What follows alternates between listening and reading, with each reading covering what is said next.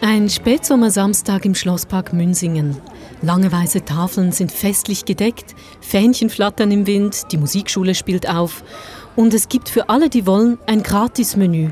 Und das besteht aus Abfall. Also aus Lebensmitteln, die sonst weggeworfen worden wären. Also das Zwetschgen-Chutney war mega fein. Grad. Das Tätschli habe ich nicht so... Weißt du, was drin ist, Thies? Im Tätschli war etwas mit Linsen.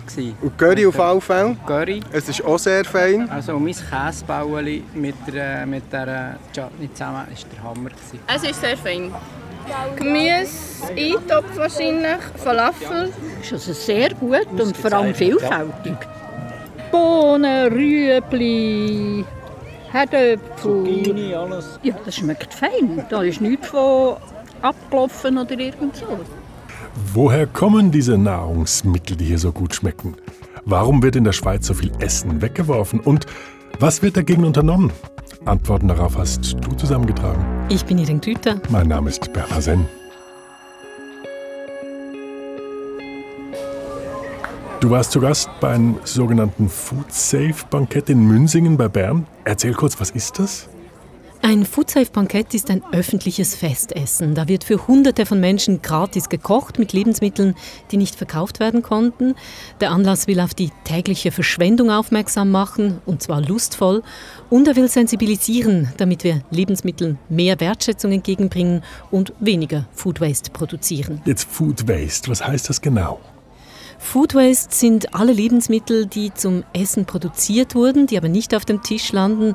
Also zum Beispiel abgelaufene Lebensmittel im Supermarkt oder das, was im Restaurant liegen bleibt. Also auch das, was bei mir zu Hause im Kühlschrank eventuell nach hinten gerutscht ist und dort verschimmelt. Genau, all das sind vermeidbare Lebensmittelverluste.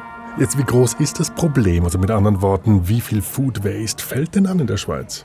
Eine enorme Menge. Rund ein Drittel aller Lebensmittel wandert in den Müll. Wenn man das auf Lastwagen verteilen würde, dann gäbe das pro Jahr eine Kolonne von Zürich bis Madrid. Wenn ich mir überlege, dass es 2,8 Millionen Tonnen pro Jahr Lebensmittel in der Schweiz vorgeschossen werden, dann macht das etwas mit mir. Also dann ist es eine ganz tiefe Betroffenheit. Das kann ich mir gar nicht vorstellen. Da habe ich keine Worte dazu. Das verstehe ich gar nicht, das wollte ich gar nicht verstehen. Das ist Johanna Knutti. Sie hat das Foodsafe-Bankett bereits zum dritten Mal organisiert in Münsingen. Sie lebt dort mit ihrer Familie und der nachhaltige Umgang mit Lebensmitteln und Ressourcen ist ihr ein großes Anliegen. Ich bin in einem Elternhaus gross geworden, wo es nicht Reste gegeben meine Mutter hat es souverän verstanden, aus allem noch irgendetwas zu machen. Ich habe das gar nicht kennt. Wie aber kam Johanna Knutti auf die Idee, ein Food-Safe-Bankett zu organisieren? Die Idee ist nicht von ihr, die gibt es schon ein paar Jahre. Johanna Knutti hat in Bern ein solches Restebankett miterlebt und sie war begeistert. Ich war selber auch Gast mehrmals dort und es war auch noch so ein zündender Funke, der mir gezeigt und gesagt hat, das machst du jetzt 20 auch. Das ist überall wichtig. Genau das ist die Idee. Diese Bankette sollen an verschiedenen Orten stattfinden. Einerseits ist es eine nationale Bewegung. Es soll immer wie mehr von diesen Food-Safe-Banketts geben. In diesem Jahr sind es schon 18 äh, verschiedene Banketts, die stattfinden. Und gleichzeitig ist es aber auch sehr eine lokale Sache. Ich arbeite jetzt in Münzigen fast ausschließlich mit Produzenten und Lieferanten aus dem Arental, aus der Region es ist dann letztendlich auch sehr lokal. Wer steht eigentlich hinter diesen Anlässen? Das ist je nach Bankett unterschiedlich. Das erste hat der Verein foodwaste.ch auf die Beine gestellt. Ein Verein, der sich dafür engagiert, die Lebensmittelverschwendung zu reduzieren. Dann gibt es je nach Ort verschiedene Trägerorganisationen. In Münsingen zum Beispiel ist es die reformierte Kirchgemeinde. Da ist Johanna Knutti angestellt für den Generationendialog. Ich bin einfach immer wieder auch beeindruckt, wie gross und klein und alt und jung am gleichen Tisch sitzen. Zum Teil kommst du neben jemandem sitzen, den du noch gar nicht hast gesehen und allenfalls wirklich auch über diesen Weg lernst kennen. Also der soziale Aspekt ist riesengroß. Viele Freiwillige arbeiten mit für dieses Restefestessen von der Schulklasse bis zum Altersheim.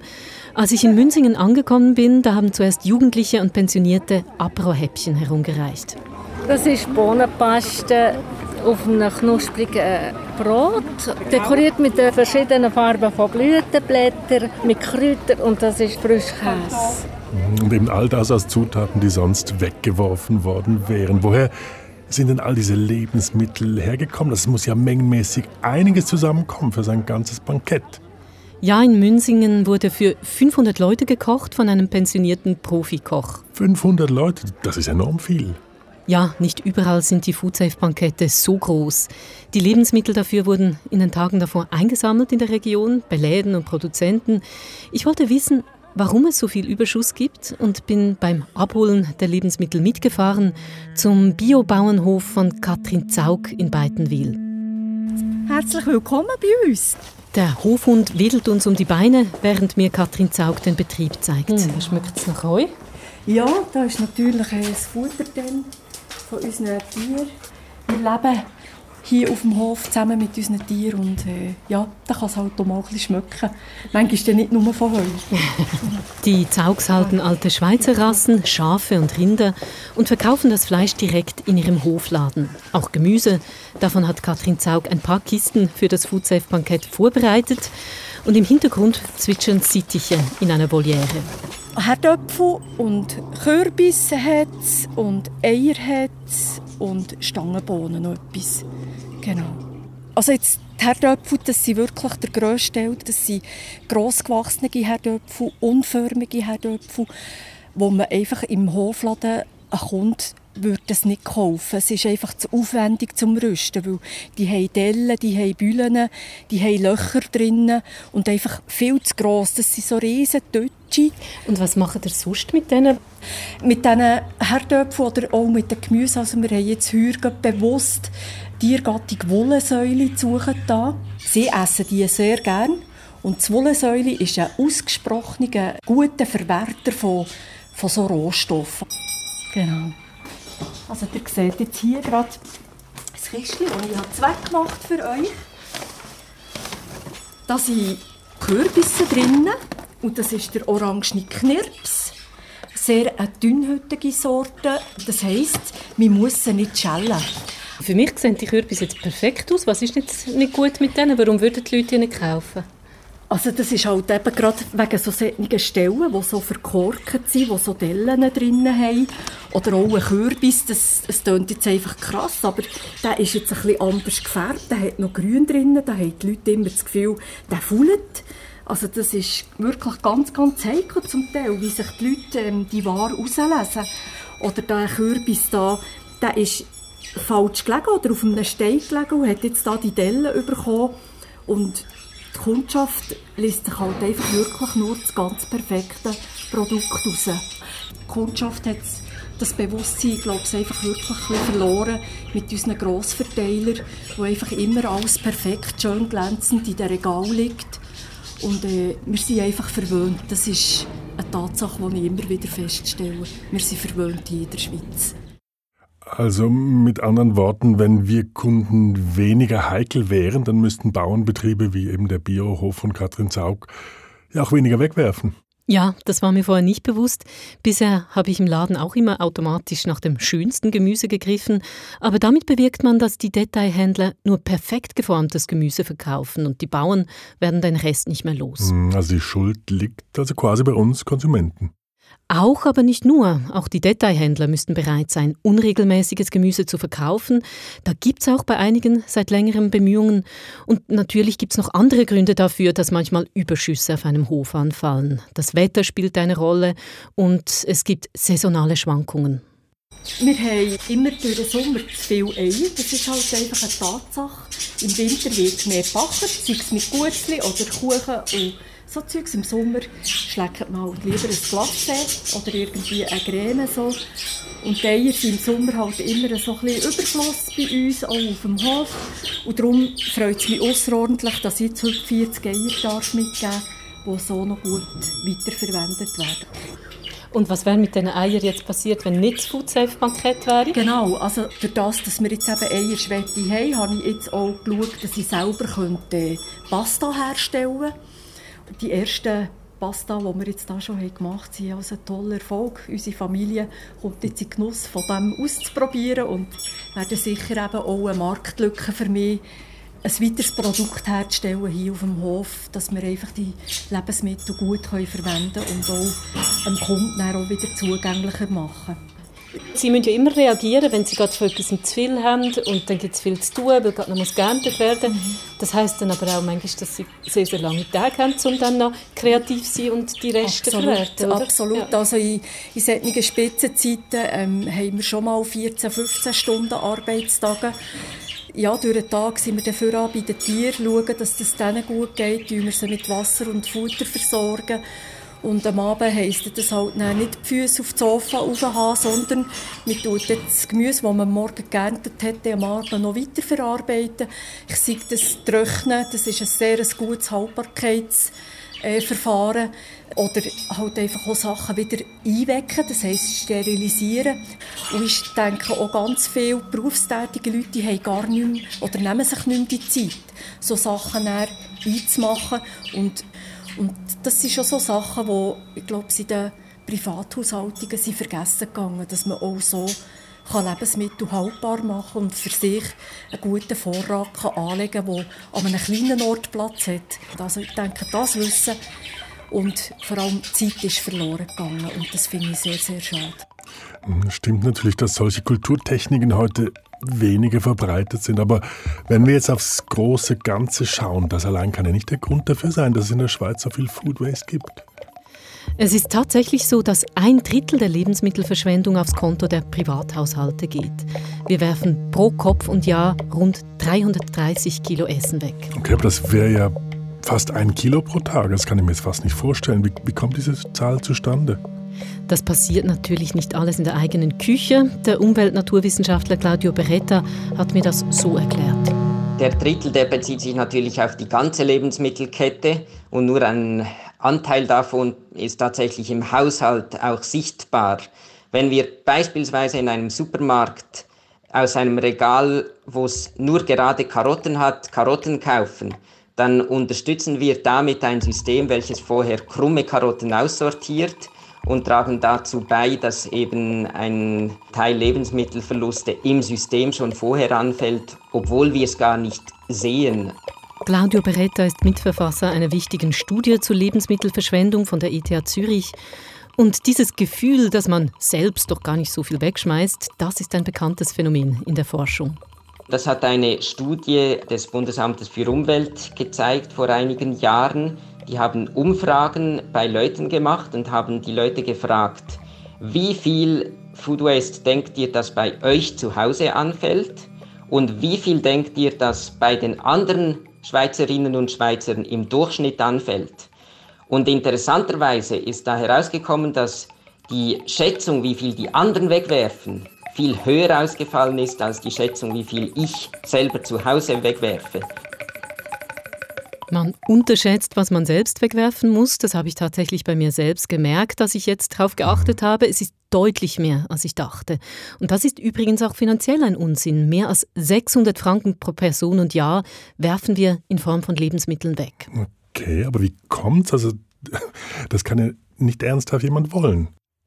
Es gibt viele Gründe dafür. Einer davon ist ein Missverständnis, was die Haltbarkeit betrifft. Es gibt grundsätzlich zwei Arten von Daten auf den Lebensmitteln. Das Datum, wo auf dem Lebensmittel steht Verbrauchen bis, das bezieht sich wirklich auf die Lebensmittelsicherheit.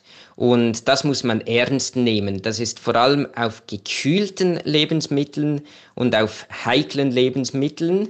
Ein Beispiel wäre rohes Fleisch, Hackfleisch.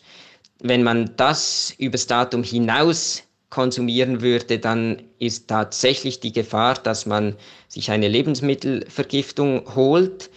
Die Mehrheit der, der, Produkte hat das andere Datum, das Mindesthaltbarkeitsdatum. Da steht dann auf dem Produkt mindestens haltbar bis.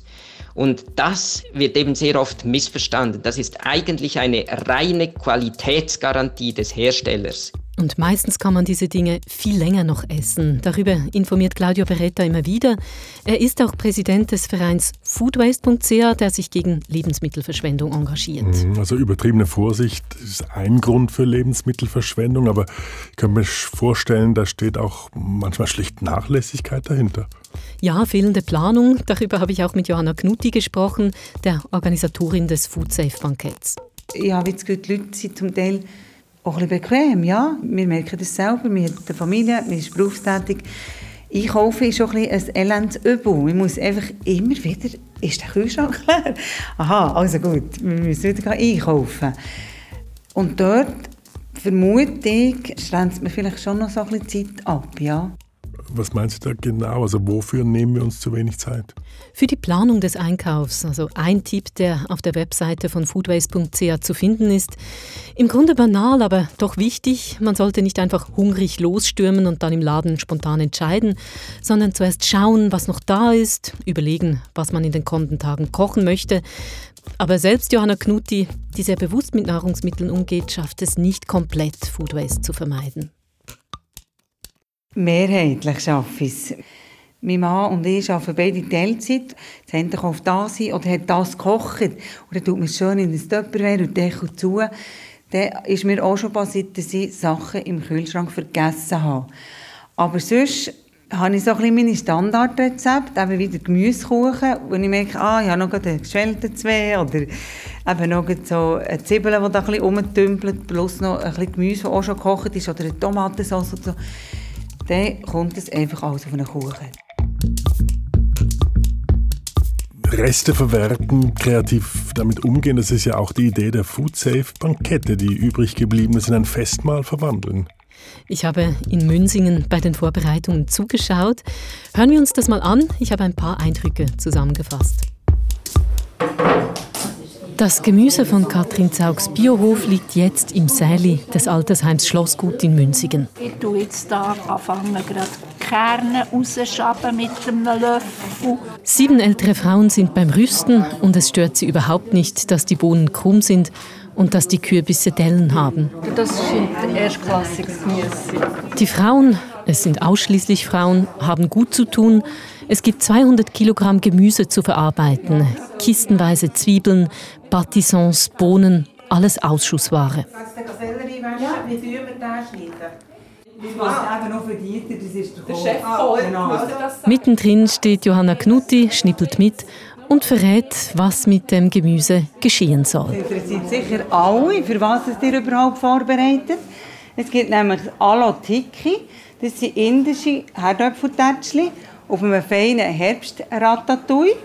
Dann dazu gibt es Brot, Käsekugeln mit Zwetschgen-Chutney. Und als Dessert gibt es Götterspeise mit Röstbrot. Zwei Tage später ist das Menü fertig. Vor der Essensausgabe im Schlosspark bildet sich eine lange Schlange. Beim Anstehen kommen die Leute ins Gespräch. Es werden Resterezepte ausgetauscht.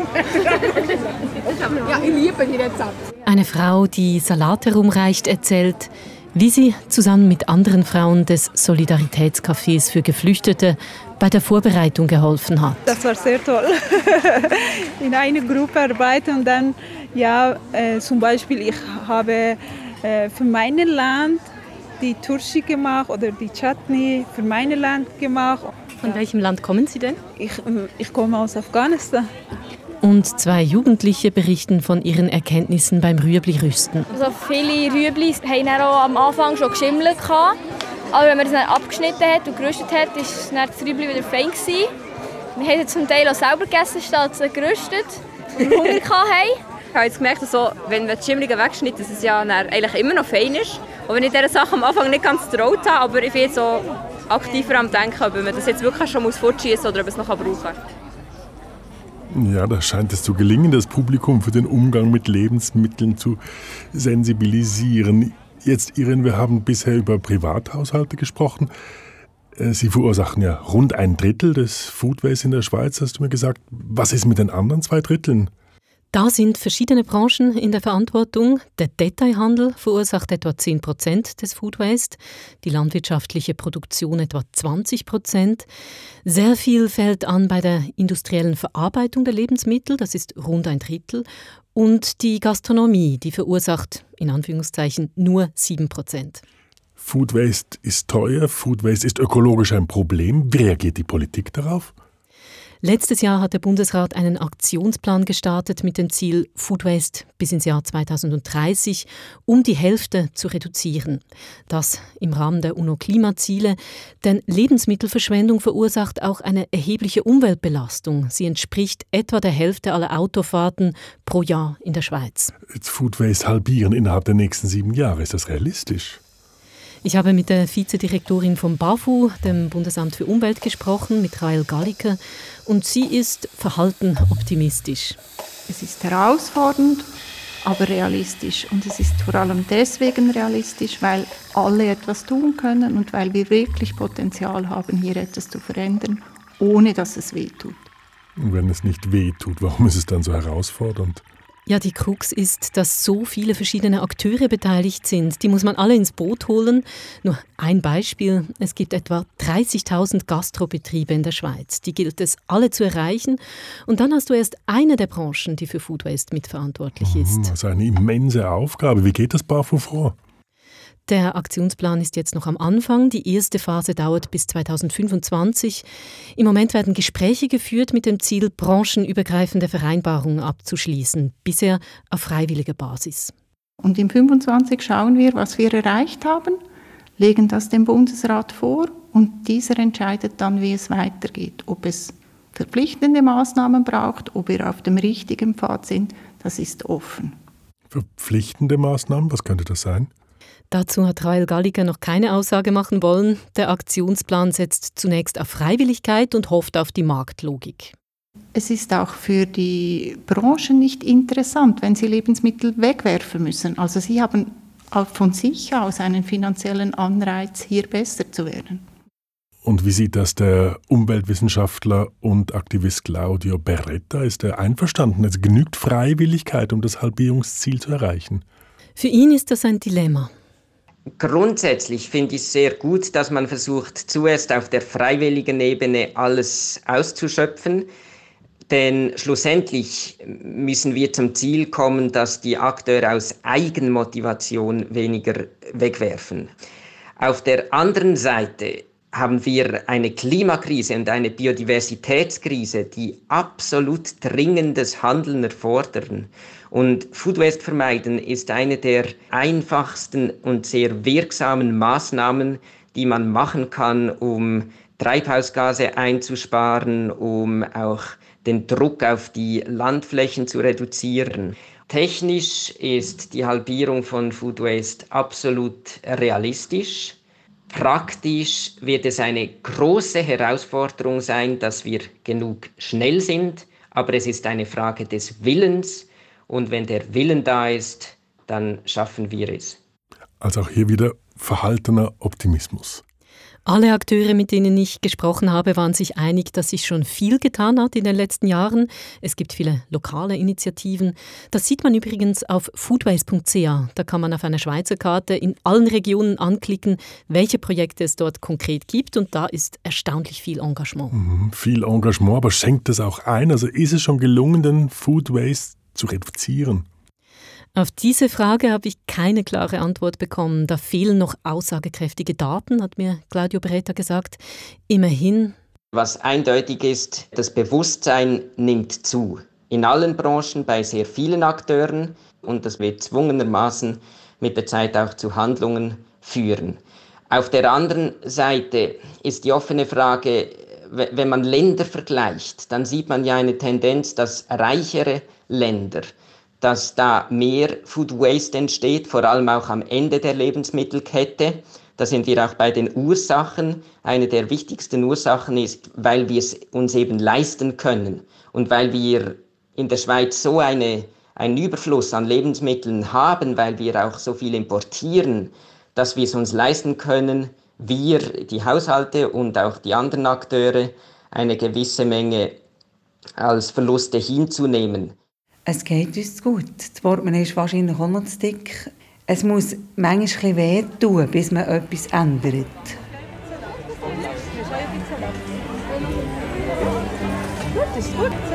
Weh tut bei diesem Bankett erstmal gar nichts. Im Gegenteil, es sind paradiesische Zustände. Und doch kommt man ins Nachdenken, wenn man da all die Leute sieht, die umsonst verköstigt werden, allein in Münsingen. Es werden so viele Lebensmittel produziert, dass es einfach viel zu viel hat. Und letztendlich könnte man das jedes Wochenende machen, jetzt auf dem Platz Münzig. Es hat genug. Bei allem Respekt vor diesem Engagement, wenn ich mir die Zahlen noch einmal vor Augen führe, sind solche lokalen Initiativen nicht nur ein Tropfen auf den heißen Stein. Mit Blick auf all die Tonnen, die man in der Industrie und Produktion einsparen kann, natürlich schon.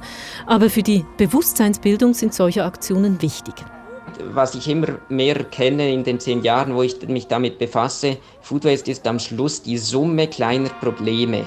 Eigentlich würde ich sagen, das größte Potenzial liegt im Vertrauen, dass es sich lohnt, meinen kleinen Beitrag zu leisten, weil ich eben darauf vertraue, dass die anderen auch ihren kleinen Beitrag leisten.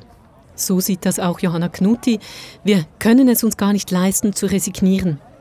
Solche Aktivitäten wie hier die sehr lokal sind, aber letztendlich ist es ein Puzzle im ganzen Mosaik, das dann letztendlich dazu beiträgt, dass überhaupt etwas in Bewegung kommt und das Ziel dann auch erreicht werden kann. Wir bleiben dran, wir äh, sind zuversichtlich und optimistisch, dass das so erreicht wird. Es ist auch nötig.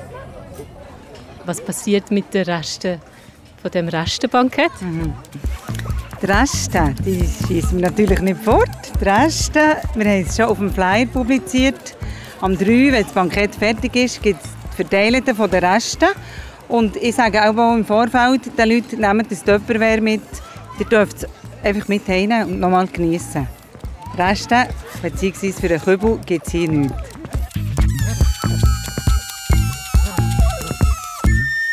Festen mit Resten. Ein Bankett gegen Food Waste. Das war der Kontext von Irene Grüter. Sounddesign Michael Studer. Mein Name Bernhard Senn. Ja, und wenn Sie Lust haben, selbst bei einem Food Safe Bankett dabei zu sein, die Termine finden Sie auf der Website foodwaste.ch. Und übrigens, was Sie hier an Musik gehört haben, wurde alles auf Gemüse gespielt vom Gemüseorchester Wien.